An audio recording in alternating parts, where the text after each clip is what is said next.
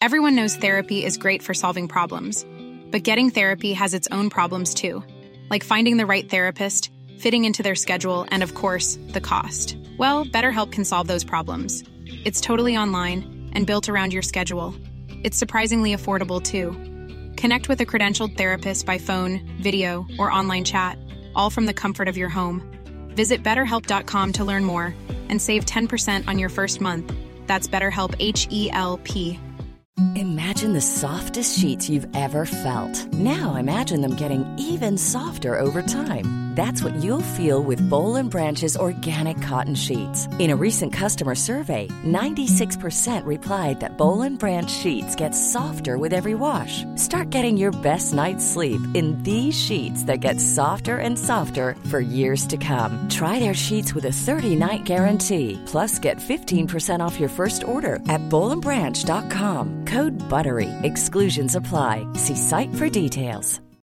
Millions of people have lost weight with personalized plans from Noom, like Evan, who can't stand salads and still lost 50 pounds. Salads, generally, for most people, are the easy button, right? For me, that wasn't an option. I never really was a salad guy. That's just not who I am. But Noom worked for me. Get your personalized plan today at Noom.com. Real Noom user compensated to provide their story. In four weeks, the typical Noom user can expect to lose one to two pounds per week. Individual results may vary.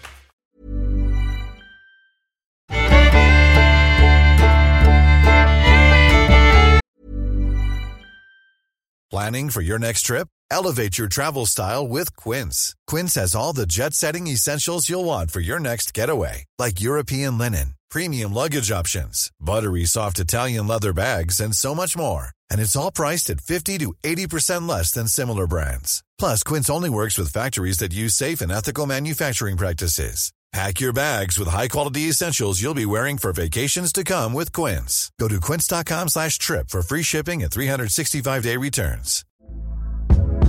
Hey there, it's Michele Norris. I'm host of a podcast called Your Mama's Kitchen. When I travel, I'm usually looking for a way to find a taste of home when I'm not at home. And one of the things I love to do when I am at home is entertain. And Airbnb allows me to do that. When I was in California recently, I rented a house that had a great kitchen. And when we were sitting around the table, we're all thinking, we're in someone else's house. Someone could be in all of our homes as well. If you have a home, but you're not always at home, you have an Airbnb. Your home might be worth more than you think. Find out how much at airbnb.com/slash host.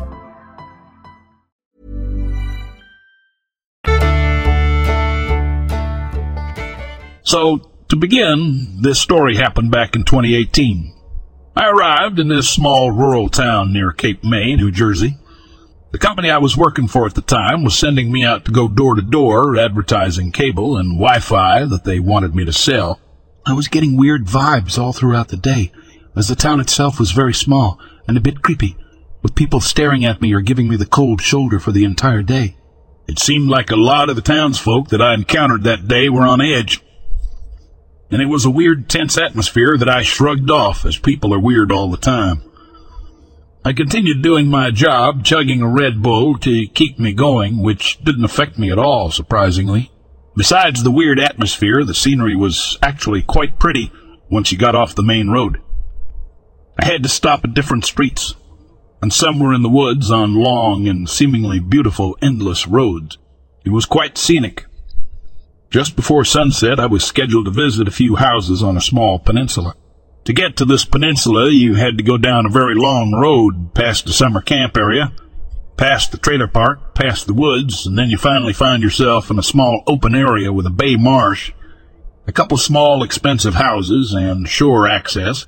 The houses were so close to the water, it seemed to be a code violation, but I'm sure they were built to withstand storms since they looked so expensive. Every house had its own name, and the area was mostly deserted. Only one house had someone inside whom I had talked to after knocking on his door. I was so distracted looking at the houses and scenery that I didn't notice how fast sunset was approaching. I came to the realization that I should start heading back to avoid being alone on that long, deserted pathway in the woods. As a smaller female, I'm never comfortable after dark in isolated places, especially without cell service. I was making my way down the path, so far so good, as it wasn't completely dark yet. As I approached the wooded area of the road, I was walking a bit faster since there were no street lights and the sunlight was rapidly disappearing. As I walked at a decently fast pace, I noticed something. The woods were eerily quiet. All the life that I was hearing before was gone. No crickets, no birds, just pure silence.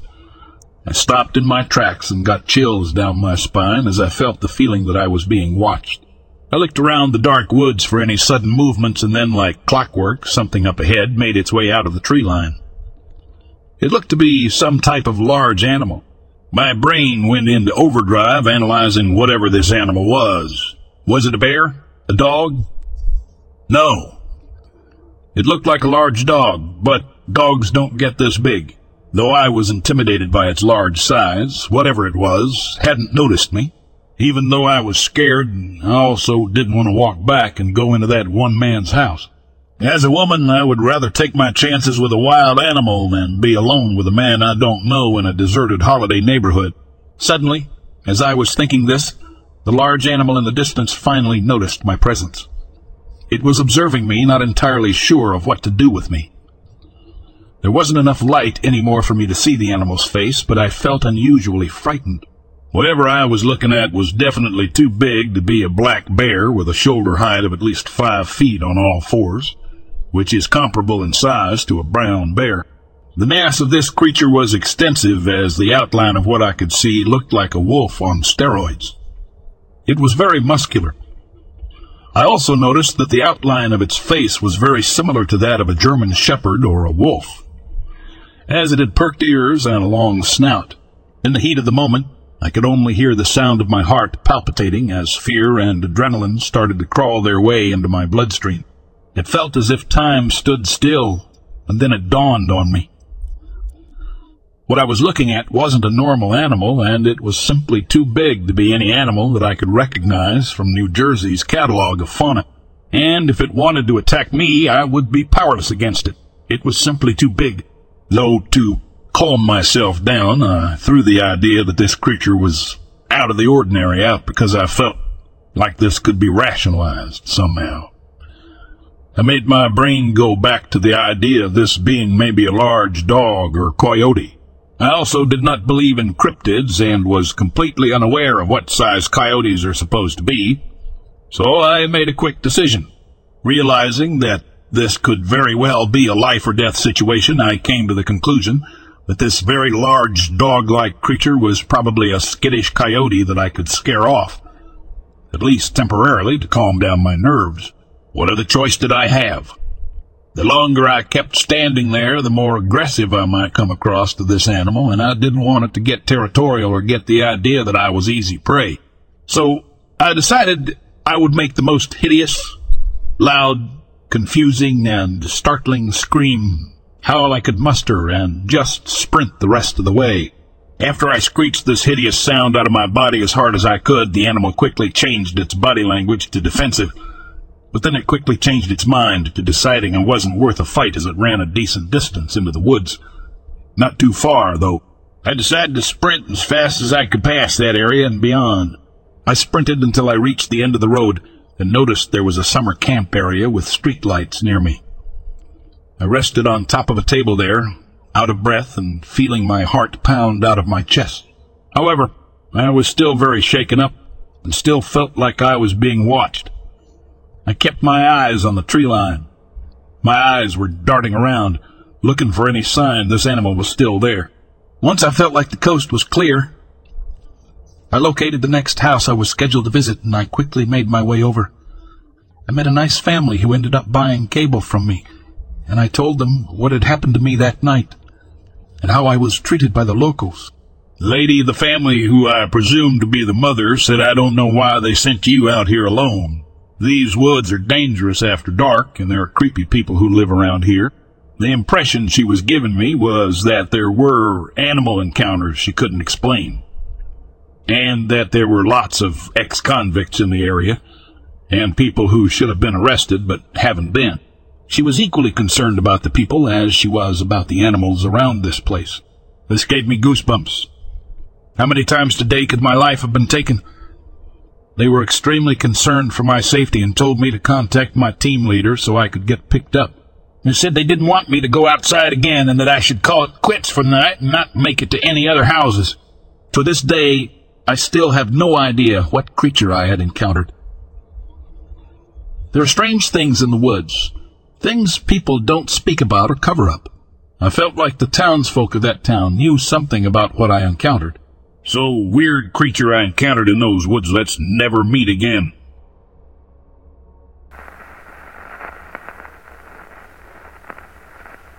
My name is Jay, and my journey from being a wrongfully convicted ex-prisoner to a park ranger took an unexpected turn when a covert government agency recruited me for a mission of utmost importance. My task was to investigate a suspected smuggling plot that endangered the lives of rhinos, hunted for their valuable tusks destined for the black market. As I embarked on my mission, little did I know that I would encounter something beyond the realm of my imagination. To gather crucial evidence, I meticulously placed cameras throughout the national park. It was during one of these installations that I witnessed something that sent chills down my spine. As I adjusted a camera's angle, a strange presence made itself known. A creature, like something out of a nightmare, emerged before my eyes. It stood tall, bipedal, and possessed an aura of otherworldliness. Yellow eyes glowed fiercely from a face that resembled a werewolf, while razor-sharp claws extended from its fingers. My heart raced, and a wave of both fear and curiosity washed over me. This was not a creature from any textbook or scientific record. As I fumbled for my camera to capture this inexplicable sight, the creature swiftly vanished into the depths of the woods. I was left stunned, questioning my own perception of reality. What had I just witnessed? Was it a figment of my imagination or something far more sinister? Despite the lingering confusion, I continued with my mission. I knew that uncovering the smuggling plot and protecting the rhinos was my top priority. Days turned into weeks as I painstakingly gathered evidence and analyzed the camera footage. The creature, however, remained an enigma, an unanswered question that gnawed at the back of my mind. As I reviewed the footage from that fateful encounter, a mixture of awe and trepidation coursed through me. It was undeniable. I had captured the presence of the creature on camera. Yet, the footage offered no logical explanation for its existence. My mind raced with possibilities. Could this creature be a result of some twisted experiment? Or perhaps it was a mythical being that had somehow found its way into our world? While the mystery of the creature lingered, my duty as a park ranger prevailed. I stayed focused on my mission, determined to bring the smugglers to justice and safeguard the rhinos from harm. The camera footage became crucial evidence in unraveling the smuggling network, and with the help of the covert government agency, we successfully dismantled their operations.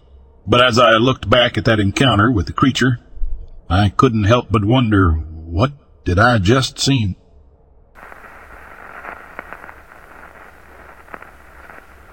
I grew up in rural British Columbia.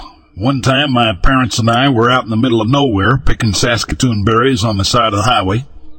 My dad had gone further into the woods to take a leak or maybe to find a better spot, I guess. This guy in a shiny black car pulled over and started talking to my mom and I. I remember he was very charming, wearing really nice clothes with his hair slicked back.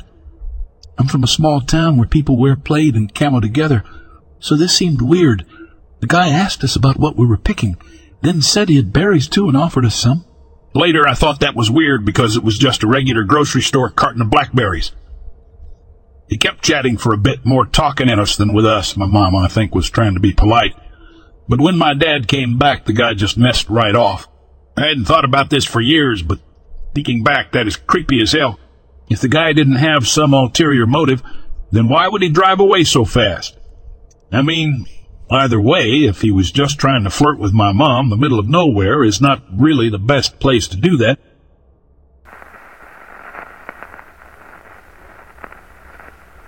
This is more my sister's story since I slept through the whole thing. Her boyfriend lived three doors down. She was coming home late one night and noticed the garage door was open. She thought Dad left it open. He's forgetful like that.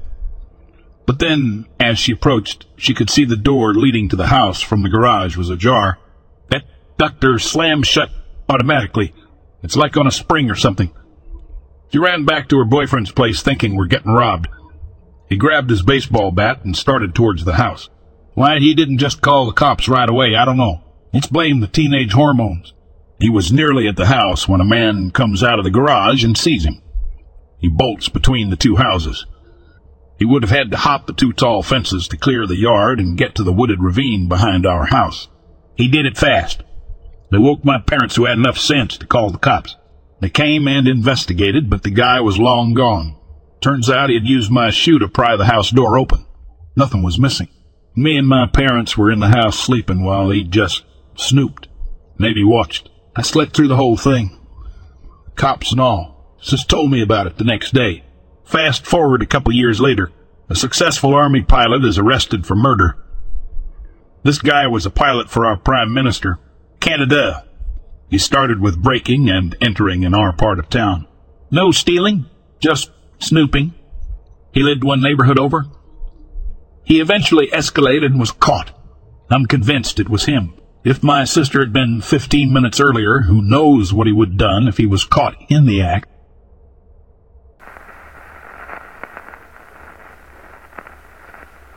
I took a deep breath as I stood at the entrance of the newly discovered cave system. As a park ranger, I was no stranger to adventure, but this mission felt different. Our team, composed of fellow rangers and a group of experienced spelunkers, was tasked with exploring and mapping the extensive caverns beneath the national park. As we descended into the darkness, the air grew cooler and more oppressive. Our headlamps cast eerie shadows on the cave walls, revealing breathtaking stalactite formations that had taken millennia to form. The spelunkers led the way, expertly navigating the treacherous passages and guiding us deeper into the heart of the cave system. As we ventured further, we stumbled upon something none of us could have anticipated. A horrifying, previously unknown species of crawlers that had evolved in the darkness. These creatures were unlike anything we had ever encountered. With pale, translucent skin, elongated limbs, and razor-sharp teeth. They were territorial and aggressive, stopping at nothing to protect their subterranean habitat from the intruders who dared to enter. With each passing moment, our situation grew more desperate as the crawlers closed in on us. We were forced to rely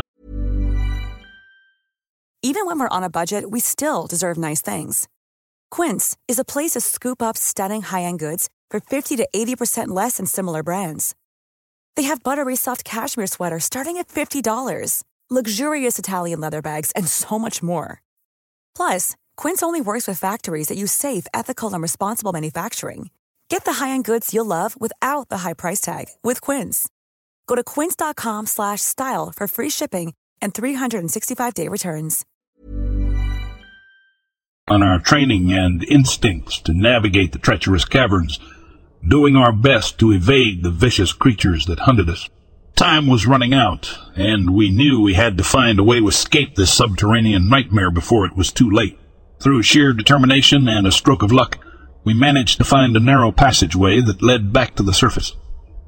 As we scrambled out of the cave, our hearts pounding with relief, we were met by two men dressed in black suits, their expressions stern and unyielding.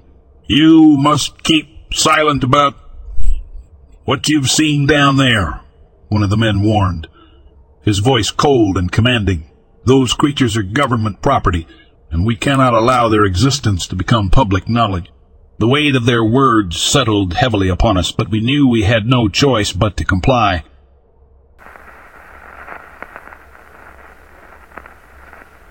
This happened about 16 years ago, and I still don't know how to wrap my head around it. So, my friend and I were sitting on my brother's bed watching TV, just chatting and hanging out.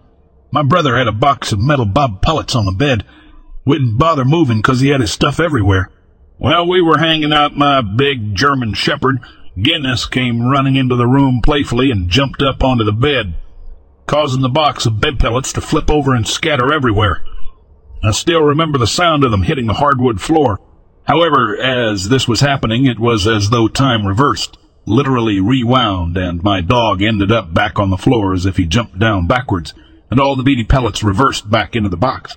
Even Guinness had a look of confusion on his face, and he ran out of the room. When we looked down, there were absolutely no pellets on the ground, and the box was closed and secure on the bed. A friend also remembers this in vivid detail.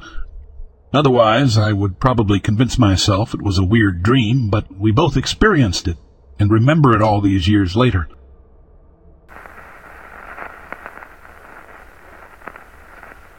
I haven't spoken about these events to anyone since they've happened to me over a decade ago.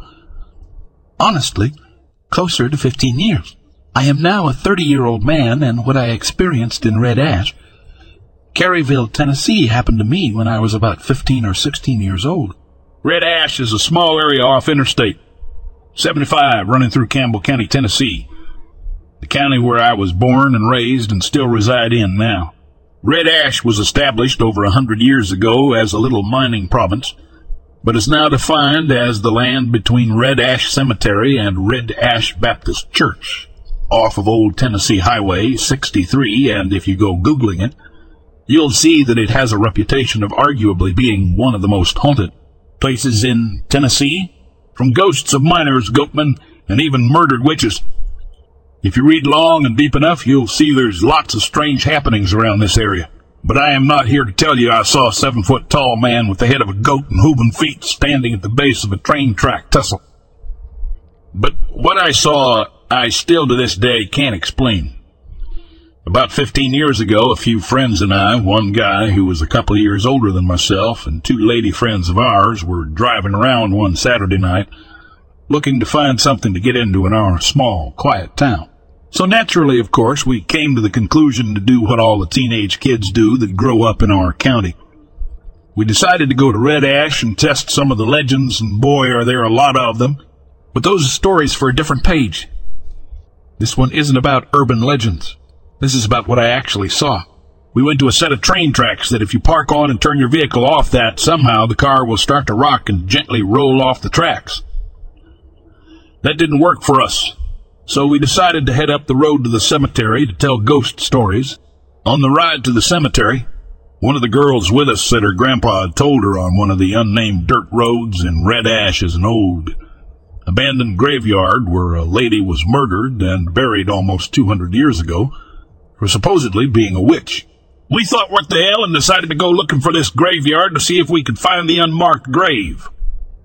We turned down one dirt road very wide enough for my friend's small car and drove down it for a few minutes when all of a sudden we're hit with blue lights behind us. And when I say all of a sudden, I mean it. Now, mind you, it was around midnight, pretty dark out, but we didn't see headlights or anything trailing behind us. Just the burst of blue police lights. My friend pulls off the road as much as possible, and the cop pulls behind us and gets out of his cruiser and walks to the door. My friend already has his window down. It's late July and 80 degrees at night with no ack in his car, and he is waiting to be asked for his license and registration. The cop doesn't ask for it. He walks up and looks through the roll down window at my friend and says, You guys shouldn't be here. It's dangerous and a bad place. Please leave. Now, I'm not sure about you guys, but hearing a cop say shouldn't and please isn't normal. Usually we hear can't now, but that's what he said. And it threw my friend off, and he kind of stammered for words before the cop repeated himself. Please tell me you'll turn around. You shouldn't be here. It's dangerous. This time, though, my friend said yes, sir, and the cop just turned around and walked back to his car, turned off his lights, and drove around us, continuing on the road. That's when I noticed he wasn't driving one of the Tahoes or Chargers they typically drove, but a Crown Vic, an old Crown Vic. An early 80s square body Crown Victoria car. It was so bizarre.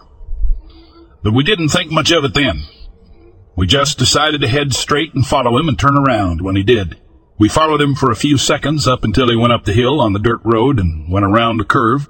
Once we got up there, past the curve, and we noticed he was gone. Couldn't see any signs of his vehicle or anything. He wasn't pulled over off the road, so we thought he might have been more familiar with the road and must have sped up to get to the end of it. So we followed the road for a couple more miles.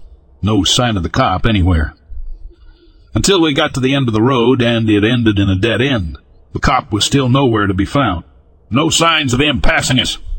Pulling off the road, which was barely wide enough for him to pass us while we were pulled off it earlier, and there were no roads connecting to this old dirt road. So many little weird things happened. And honestly, I still don't know what I saw or how to explain it. All I can say is that things are weird up there around Red Ash, and even now I still listen to that cop. It's dangerous up there, and I stay away from it.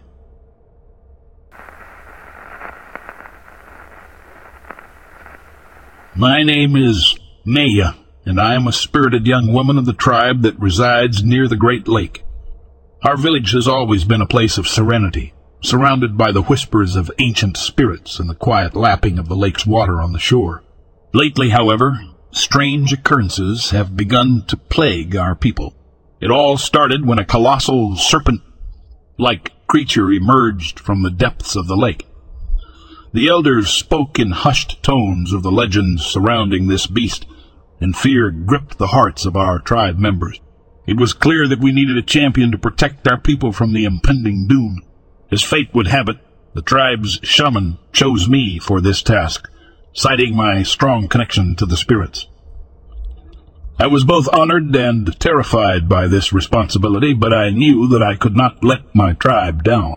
As I set out on my quest, I encountered a warrior from a rival tribe who was also searching for a way to defeat the serpent. His strength and courage captivated me, and I couldn't help but fall in love with him. But as our people faced annihilation, I knew that I had to choose between my love for this warrior and my duty to my tribe. I came up with a plan to imitate the serpent's behavior and movements, hoping to confuse it into believing it was seeing its own reflection. If successful, this might cause the creature to question its actions or reveal its weaknesses. As the serpent rose from the lake, I began to mirror its movements, slithering and twisting through the water. At first, the creature seemed puzzled, staring at me with its cold, unblinking eyes. Gradually, its confusion turned to agitation, and I could sense that my plan was working. In a moment of desperation, the serpent lunged toward me, revealing the vulnerable spot beneath its head. I knew that this was my chance to strike and end the beast's reign of terror, but I also knew that doing so would require the ultimate sacrifice. With a heavy heart, I made my decision. I would give my life to protect my people and the ones I loved. As I plunged my weapon into the serpent's vulnerability, I felt a sense of peace wash over me, knowing that my sacrifice would not be in vain. As the serpent let out its final agonizing cry and sank back into the depths of the lake, the people of both tribes bore witness to the end of the beast's terror. My sacrifice had not only saved our people, but also brought a new era of unity between the tribes. In the end, the memory of my actions would live on in the hearts and minds of our people. My love for the warrior from the rival tribe serving as a symbol of the unity that now bound us together. And as the lake's mystical waters continued to lap against the shore, our story would become a legend passed down through the generations.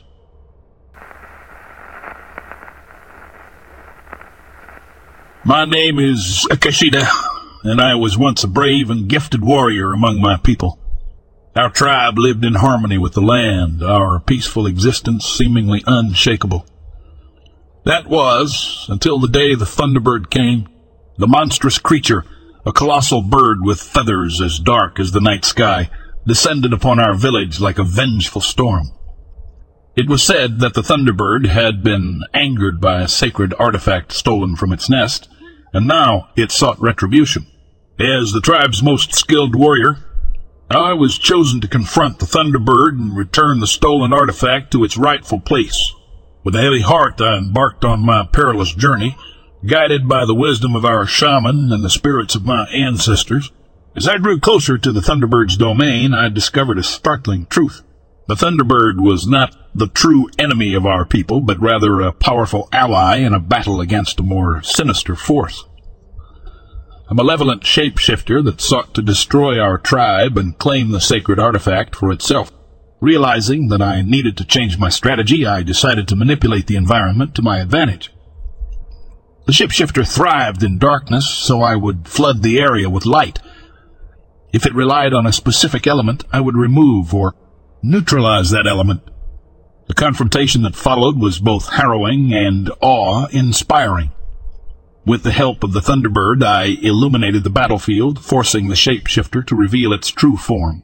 We fought with all our might, the very fate of our people hanging in the balance. Despite our valiant efforts, we were unable to save my tribe from the shapeshifter's wrath. The village was left in ruins, and many of our people perished, but I knew that our fight had not been in vain. Our struggle against the shapeshifter would become a legend among our people, a tale of bravery and sacrifice that would inspire future generations. Though I was unable to save my tribe, I had become a symbol of courage and hope.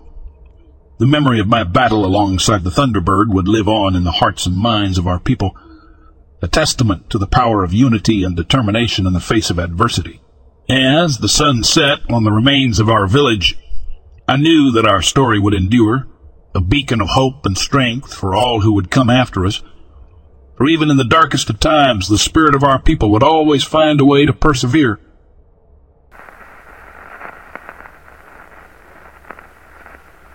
Two stories, but not incredibly out in the wilderness stories. These happen in the woods by my suburban house. First, three years ago, my mom and I were home alone and we went to bed.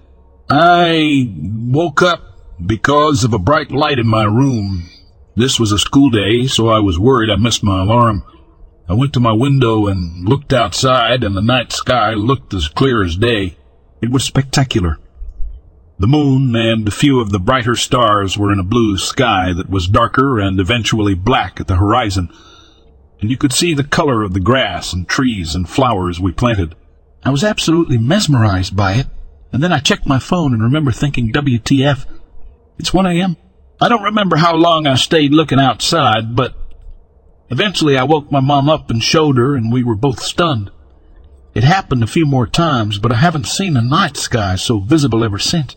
Second story is a bit short and cliche. Found an abandoned house, but this one is in a thicket maybe a block away from mine. I went with a few friends in the winter to explore it after a big snowball fight. We found vials filled with clear liquid, televisions, an intact Chevy Chevette. We went further in the house and what I presumed to be its yard, which barely had a roof anymore, and found chairs around tables and makeshift fire pits which looked recently placed. Finally, we found piles of black trash bags buried in the snow. After opening one, we saw that they were filled with decomposing clothing and boots. At that point, we all decided hard nope friends and buggered off out of there. After talking about it recently, we think it may have been some junkie's hideout, which is unnerving since this house is only a block away from mine, 30 feet away from a major pedestrian bike path and right behind a school.